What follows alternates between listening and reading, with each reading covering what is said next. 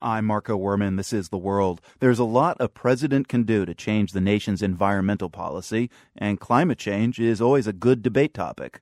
But this year's presidential candidates aren't saying much about that. The World's Jason Margolis has more. If you visit the Mitt Romney for President website, it lists his positions on a range of issues taxes, trade, healthcare, and foreign policy, to name a few. You won't find a single mention of climate change. That's a big shift from four years ago. Here's what the Republican presidential candidate John McCain was saying about climate change. It's real. It's a danger to our planet. It's a danger to the future of these young people who are in front of me and their children, and it's got to be stopped. You won't hear talk like that from any of the Republican presidential candidates this go round. There's a reason for that, says David King at Harvard's Kennedy School of Government. In a time of real economic distress, who's paying attention to global climate change? And especially if the costs of solving the reality of global climate change are so high, they're going to come directly in conflict with the economy, with jobs.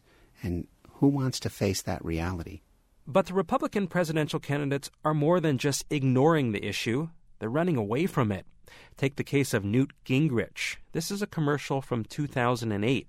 Hi, I'm Nancy Pelosi, lifelong Democrat and Speaker of the House.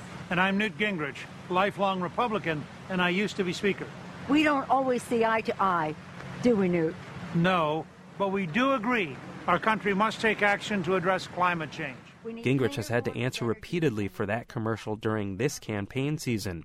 Here's what he told Fox News. We need to well, take. first of all, it's probably the dumbest single thing I've done in recent years. it, it is inexplicable. Gingrich also said he's scrapping a chapter about climate change in his new book.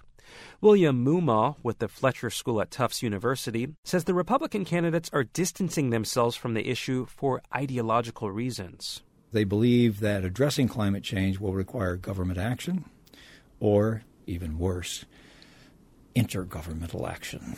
Moomaw says to understand just how far the Republican Party has shifted on environmental issues, consider the case of the incandescent light bulb.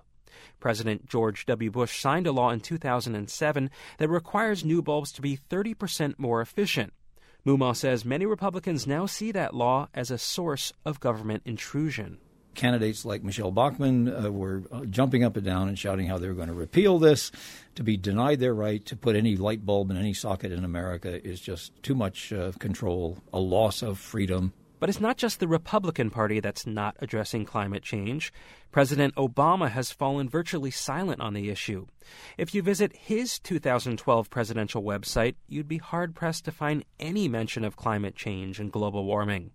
That's a political calculation, says David King at Harvard. If there's no benefit politically to talking about global climate change, then you just keep your mouth shut. Perhaps the president and the Republican candidates are simply following our lead. According to a recent poll from the Pew Research Center, Americans ranked global warming as the least important of 22 priorities, just behind campaign finance reform. For the world, I'm Jason Margolis.